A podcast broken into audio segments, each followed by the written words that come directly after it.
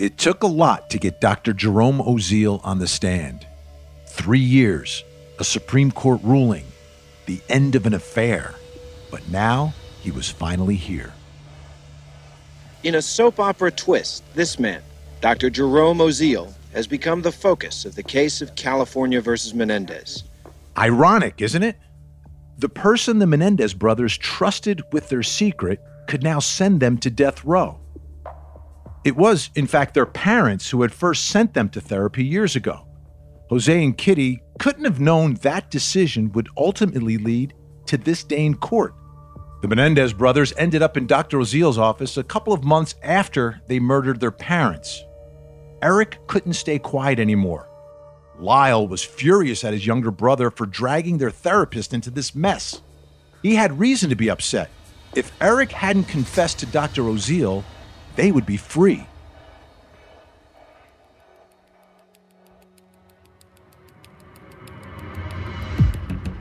I'm your host, Vinnie Politan, and this is Murder and the Menendez Brothers, a court TV mystery. I'm a former prosecutor and journalist and now lead anchor for Court TV. Today, episode 4 Rhyme or Reason. As you'll recall, the California Supreme Court had already ruled that the brothers' taped confession couldn't be part of this trial. But the prosecution had the next best thing Dr. Oziel as their chief witness. He was the only person who could testify about the brothers' motives. Much of the case against the Menendez brothers is based on a confession Eric Menendez allegedly gave to Beverly Hills psychologist Jerome Oziel. He alone could help the prosecution prove the murders were premeditated. Were the brothers remorseless? Were they mired in guilt? Had they spent therapy sessions talking about the sexual abuse that they say drove them to murder? So the prosecution was thrilled to have Dr. Oziel in court, even if he wasn't so thrilled to be there. But the defense knew his testimony would be devastating for the Menendez brothers. So Leslie Abramson made it clear that she would, quote, attack his credibility in every way known to man and God. It wasn't that difficult to question his character. By then, California's Board of Psychology had put his license on probation. It wasn't clear he would even be allowed to practice. The board accused Oziel of having had, quote, a sexual, social, or business relationship with two patients. He had denied the charges. His reputation was in tatters but he was still the prosecution's most valuable witness. Thank you. Dr. Oziel, what do you do for a living, please? I'm a clinical psychologist. That's prosecutor Pamela Bozanich questioning him. Oziel would go on to tell the court what Eric had told him in the first therapy session after the shotgun killings.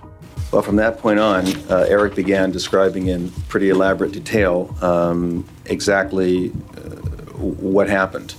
Um, they began to tell me all about how the murder took place and, and all the details of, of the murder. By now, the jury had already heard these details from investigators, but only Oziel had listened to both murderers describe their family life. For um, a significant period of time, uh, Eric told me uh, things about his father. Did uh, Eric Menendez describe for you, um, in particular, what it was that he was upset with his father about? That's prosecutor Lester Kuriyama. Yes, he did. What did he say? Well, basically that they hated their father, that they uh, they felt they had to kill him because uh, he put them down, he controlled their every uh, activity, he controlled them in all ways, he uh, made them feel not adequate, he, he made them feel inferior, he uh, he dominated them, he you know couldn't uh, couldn't be pleased. The prosecution didn't deny the claims that Jose was emotionally and mentally abusive. Instead, they argued he didn't deserve to be killed for it. As for Kitty, the brothers had gone back and forth over whether the mother really should be killed um, because their emotional sense, as they related to me, was that the mother didn't deserve to be killed um, on her own and for, for who she was. Did you get that? Oziel testified that the brothers debated whether their mother deserved to live or die, like gods. The prosecution suggested she might have been in the wrong place at the wrong time. They couldn't find or figure any way to be able to proceed with murdering the father without also murdering the mother. They also felt that they were putting the mother out of her misery, that she was a uh, that she was a miserable, unhappy lady, and uh, by killing her, they would be uh, putting her out of her misery. Putting her out of her misery, as though Eric and Lyle felt like they'd done their mother a favor. But the therapist did make clear that Eric was shaken up as he talked about the murders. He had to get it off his chest. Eric felt a need to commit the the murder relatively quickly, or he basically thought that he would lose the emotional ability to to commit the act. Lyle, on the other hand, wanted to to take some time to plan it out more effectively to make sure that it was as perfect as could be. Um, and Eric just didn't feel that he could do that. This dynamic came up over and over again in court. Lyle was more calculating, the leader of the two. Eric was following along. Oziel's testimony showed the jury that the murders had been planned. They weren't a violent response in self defense, as the brothers' attorneys claimed. In court, Dr. Oziel came across as poised, and yet he was scared enough of the Menendez brothers that he moved his family into hiding. I uh, felt in the prior session that uh, they that there was a, a strong threat to my life. Both juries were present at this time. Defense attorneys Leslie Abramson and Jill Lansing occasionally leaned over and whispered to each other.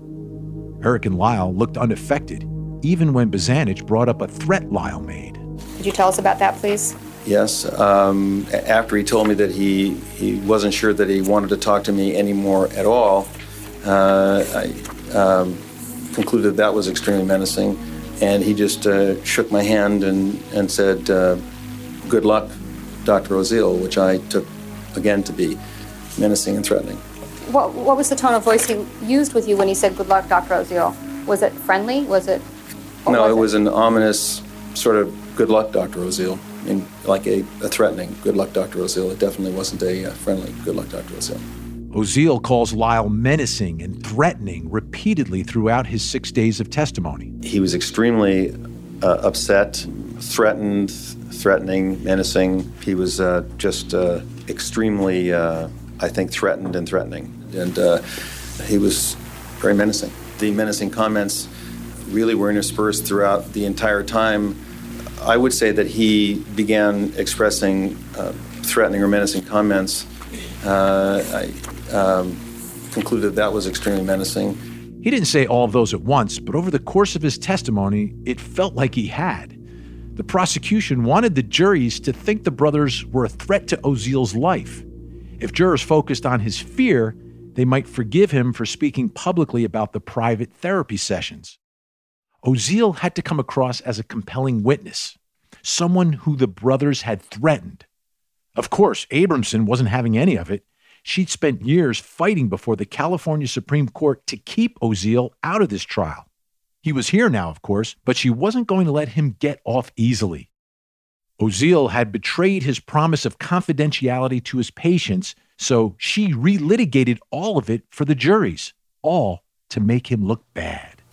Is it a basic tenet of therapeutic treatment that patients be told that what they tell their psychologists are like what they tell their priest, confidential?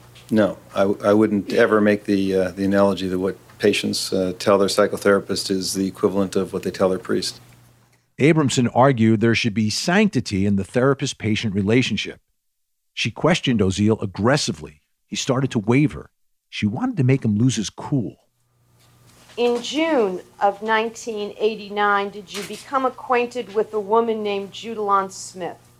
Um, yes, I did. Were you having a relationship with Judalon Smyth which had a sexual component? Yes, I was. Did you ask Judalon Smyth to come to your office on October 31st in order to eavesdrop on your therapy sessions with the Menendez brothers that day? Actually, it was quite the contrary. Well, I, did you? Can you answer that question, yes or no, Dr. Oziel? I don't think I can. You can't answer that. You did. Did you ask her to be there? No, I didn't. Remember, Judalon Smyth told the cops that Oziel had asked her to come to his office during his session with the brothers, but Oziel contradicted her on the stand. I do not recall Judalon Smyth being there that I saw her. I was in session with uh, Eric and Lyle uh, for approximately four to four and a half hours, and um, I would have no way of knowing whether anybody else uh, came into my uh, waiting room while I was in session with somebody. So the answer is, to the best of my knowledge, no, she was not there. So are you saying she wasn't there, or are you just saying you don't remember? I don't believe she was there. Well, you don't believe she was there? I Are- don't. I don't recall Judalon Smyth as having been there. No, Was it raining that night? I have no idea whether it was raining or not. Were you wearing clothes that night? Uh, yes, I was wearing clothes. It seemed Leslie Abramson was trying to break the prosecution's chief witness. She wasn't shy about this kind of thing. You're certain of that. I am certain I was wearing clothes. That's correct, Miss Abramson. It's not that you believe you were wearing clothes, you know you were wearing clothes. Not only could he not remember details, his credibility as a therapist was suspect. He was sleeping with his patient, the ultimate conflict of interest. Bozanich later told Court TV she thought this tactic was a diversion. After all, was Oziel's reputation as a therapist relevant to a case about the murder his patients committed? That was something the juries would have to decide for themselves. One juror told Court TV after the trial This has got to be one of the least credible, least honest people I have ever had the pleasure of witnessing. Dr. Oziel wasn't exactly winning the hearts of the juries, but Americans at home on their couches, they were riveted. The prosecution had to draw attention back to the brothers. This trial was about their crimes, after all. The prosecution basically had to prove they were sociopaths, you know, without using that word. Remember, the judge had barred it from being used in court. Dr. Oziel, did either defendant tell you they killed their parents due to physical abuse? No, Did either defendant ever tell you they killed their parents due to sexual abuse? no, they did not.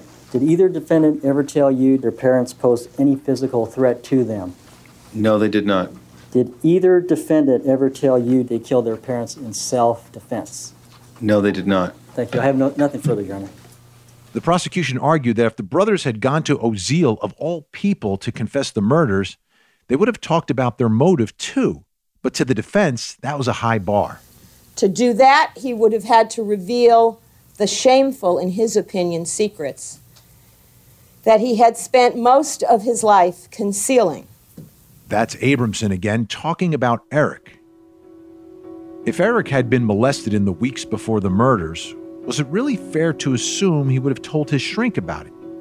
In the 90s, there wasn't a whole lot of understanding about the shame and guilt that sexual abuse victims experience. But Abramson was trying to get people to wake up. So was Paul Mones, a child abuse specialist and lawyer who spoke to Court TV shortly after the Menendez trial ended. He had served as an expert for the defense. people who kill their parents now are not seen as they used to be 10 or 15 years ago as being crazy or just being evil, the evil seed. Now there's a rhyme and a reason to it, just like with battered women. But remember, he's an expert at the forefront of this field.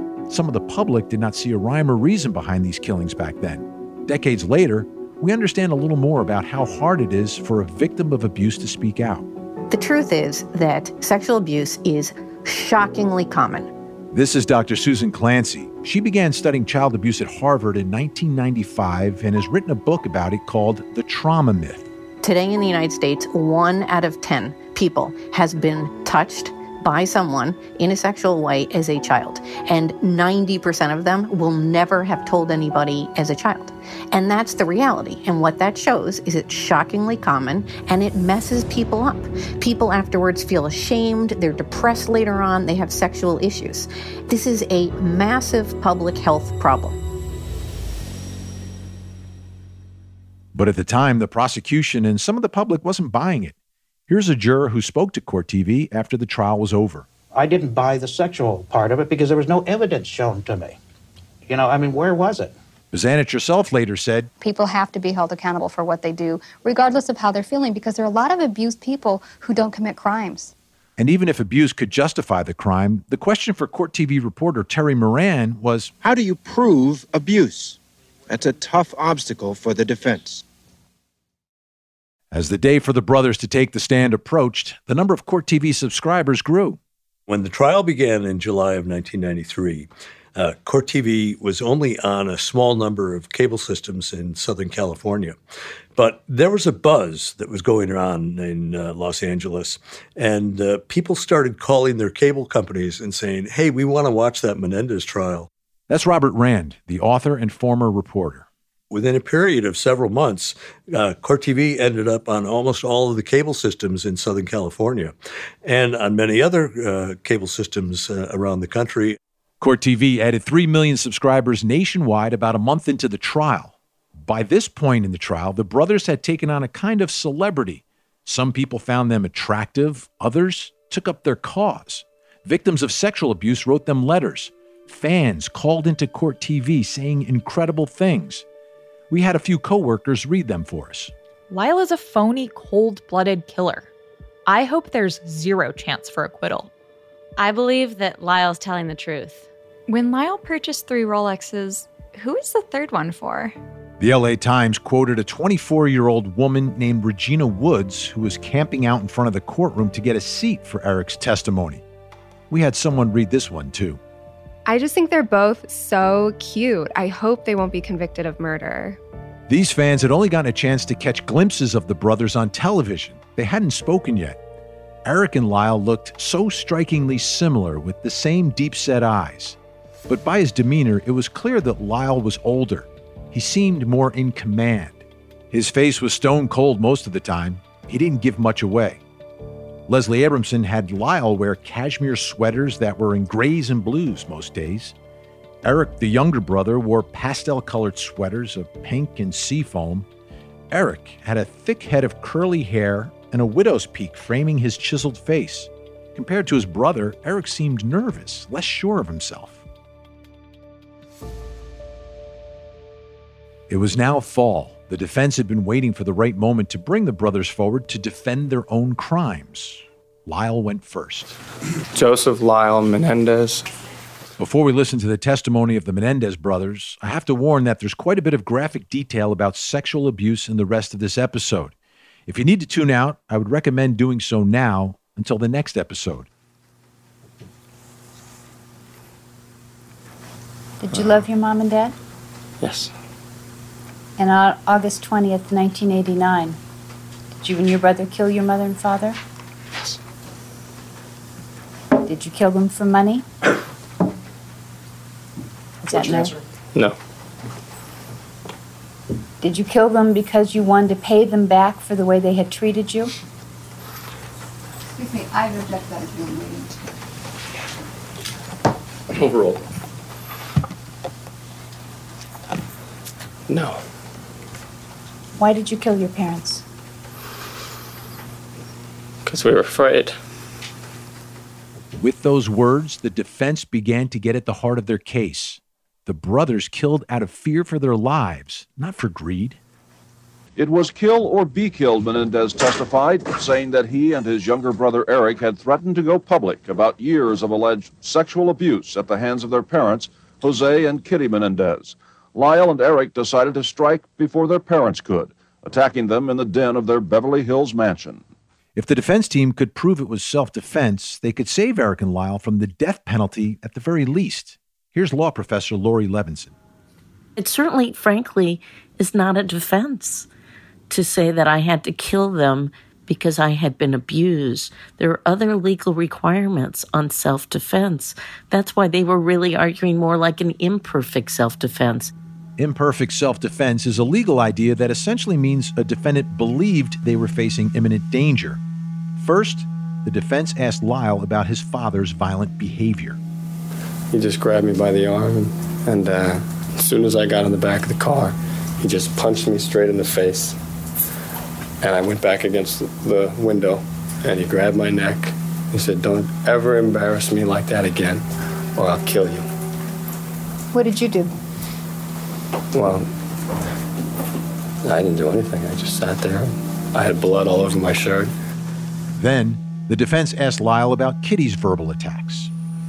She would be throwing things and, and, and screaming and flailing and wanting and trying to hit you and, and saying you're a bastard. And uh, it, she cursed a lot. And uh, that wait till your dad gets home. I'll tell him the things that you didn't do today, and, and uh, I wish you were never born, and why can't you be like your brother, and what's the matter with you, and, and then I would try to say something. She would say, "Shut up! I don't want to hear it. Uh, you're stupid. I hate you." Uh, How old were you when you heard things like, I wish you were never born?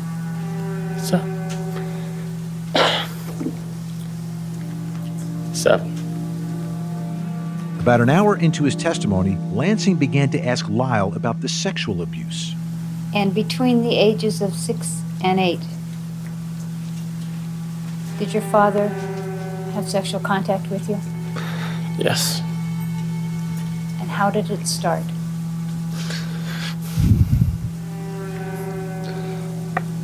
It just started with uh, after sports practices, he would massage me, and uh, it- we would have these talks, and he would show me, and he would uh, fondle me, and he would ask me to do the same with him. For the first time, the commanding older brother wept in court.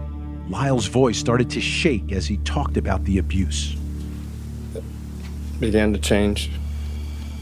And how did it change? we would be in the bathroom and uh, um, it would he would put me on my knees and he would guide me all my movements and I would um, have oral sex with him. What else did he do to you? He'd rape me. Did you cry? Yes. Did you bleed? Yes. Were you scared? Very. Did you ask him not to? Yes. How did you ask him not to? Just told him I don't I don't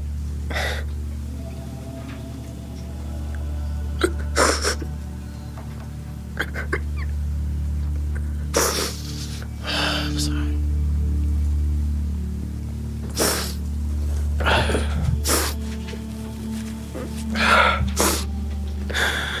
I just told him that I didn't want to do this and that it hurt me.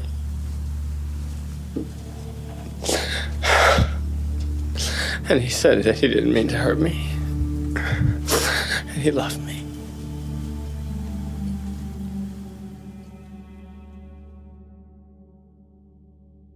It was hard to argue with Lyle's words that day. The prosecution had called them liars throughout the trial, and the papers cast doubt on their abuse defense. But now the courtroom was in tears. The day that Lyle Menendez testified, you could have heard a pin drop in the courtroom. That's one of the jurors on Eric's jury, Hazel Thornton. It was riveting. And it was also so believable that I remember thinking either th- he's the best actor I've ever seen in my life or he's telling the truth. Think of how difficult it must have been for the prosecution to cross examine Lyle after his words silenced an entire courtroom. How could Bozanich counter these stories without sounding heartless? So she did something unexpected. She didn't really question his sexual abuse story at all. Instead, she turned the courtroom's attention to something as mundane as a coffee table. Bozanich brought out a photo of the gruesome crime scene. It was a not so subtle reminder of what this trial was truly about. The bodies of Kitty and Jose were sprawled on the floor and slumped on the couch, and in front of them, there was a coffee table. It was all a setup to get him to admit that his parents were hardly a threat that night. They were moviegoers on a couch. Do you recognize the glasses that are here? There appears to be a glass with liquid. Do you recognize those as being the glasses that your family used to drink from? Yes. And you see there's a Michael Jackson cassette tape here. Right. Did your family have a Michael Jackson cassette tape? I'm sure they did. And there appears to be some uh, papers here from UCLA. Do you see those papers here? Yes. And your brother was about to go to UCLA, wasn't he? Yes. Now, what on this coffee table was threatening to you? Nothing. Jose and Kitty were defenseless with nothing but the clutter of family life in front of them. Bozanich strutted away from the lectern. she looked satisfied with what her rapid round of questioning just proved to the jury. This whole time, Eric sat next to Leslie Abramson, watching his brother's testimony. Tears welled up in his eyes. Now, it was Eric's turn to take the stand. Abramson cut straight to the chase. Mr. Menendez, you've heard the testimony of your brother that you and he killed your parents on August 20th, 1989. Did you not? Yes, we did. And what do you believe was the originating cause of you and your brother ultimately winding up shooting your parents? Um, me telling. You telling what? Me telling Lyle that, uh, You telling Lyle what? Was it you telling Lyle about something that was happening? my dad.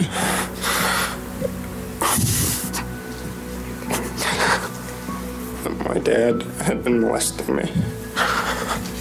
I just I wanted to stop. Eric said he endured abuse until just before the murders. He seemed to feel guilty for having caused this whole mess.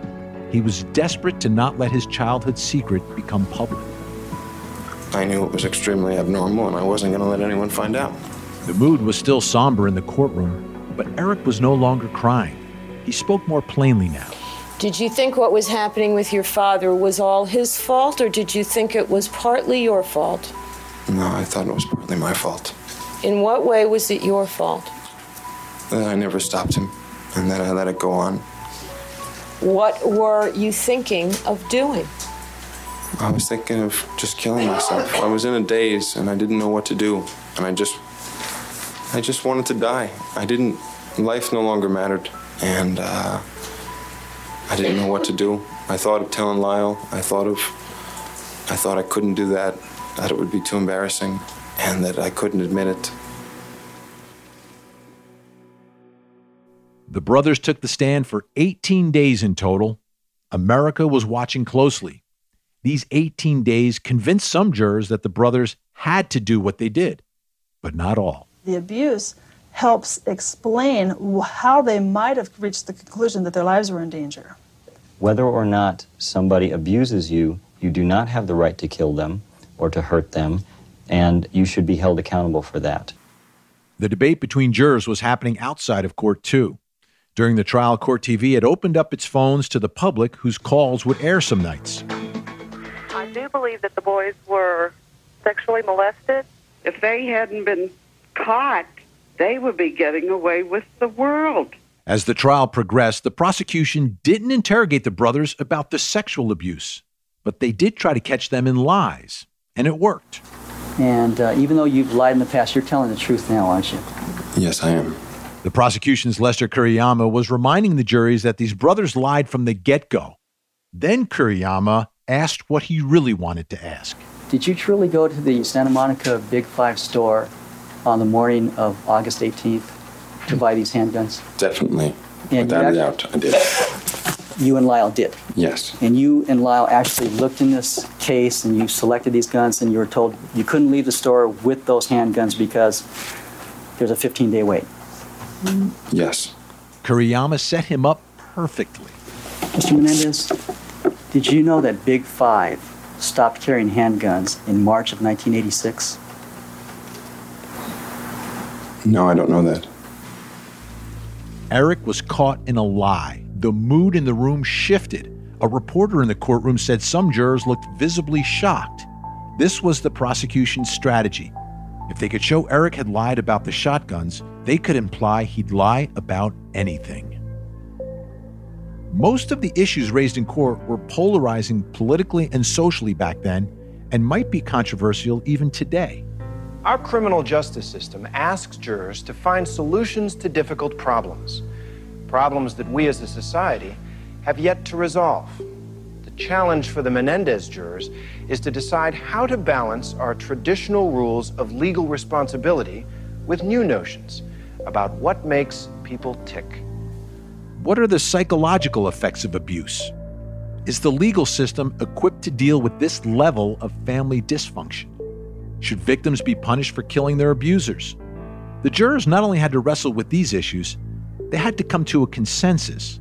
People watching at home were split too. And even though many people think as the OJ case is the case that marked everyone participating in a case through television, Menendez, at least here in California, was the beginning of that. We know a thing or two about divisiveness in this country in our present political moment, but in that moment, in the mid 90s, the Menendez trial was divisive in a way that even politics was not. You wouldn't expect that from a trial about two brothers murdering their parents. But this trial became so much more than a murder trial for America. The case seemed like it could go in any direction. Would it be manslaughter or first degree murder, life or death? And was there a chance both juries would decide different fates for the brothers? As fall turns to early winter, the trial neared its fifth and final month of testimony. But the judge had one last surprise coming. Remember the confession tape that had been withheld from the jury? the one where the brothers told Dr. Oziel they'd killed their parents, it was about to be played for all to hear. Uh, first of all, there was, no way we never could submit to that fight.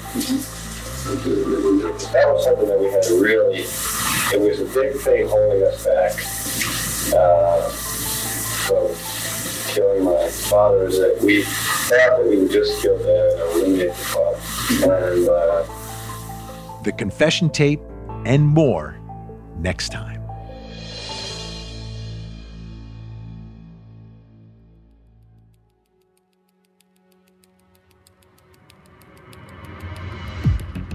Murder in the Menendez Brothers, a Court TV mystery, is hosted by Vinnie Politan. It's produced by Janaki Mehta and Tanner Robbins of Neon Hum Media. Our editor is Catherine St. Louis. Our engineer is Scott Somerville. The executive producer at Neon Hum Media is Jonathan Hirsch. For Katz Network Original Productions, Sophia Kelly is the Senior Vice President and Sean Cameron is the Senior Director. Production assistance is provided by Kate Mishkin and Haley Fager. Special thanks to Natalie Wren.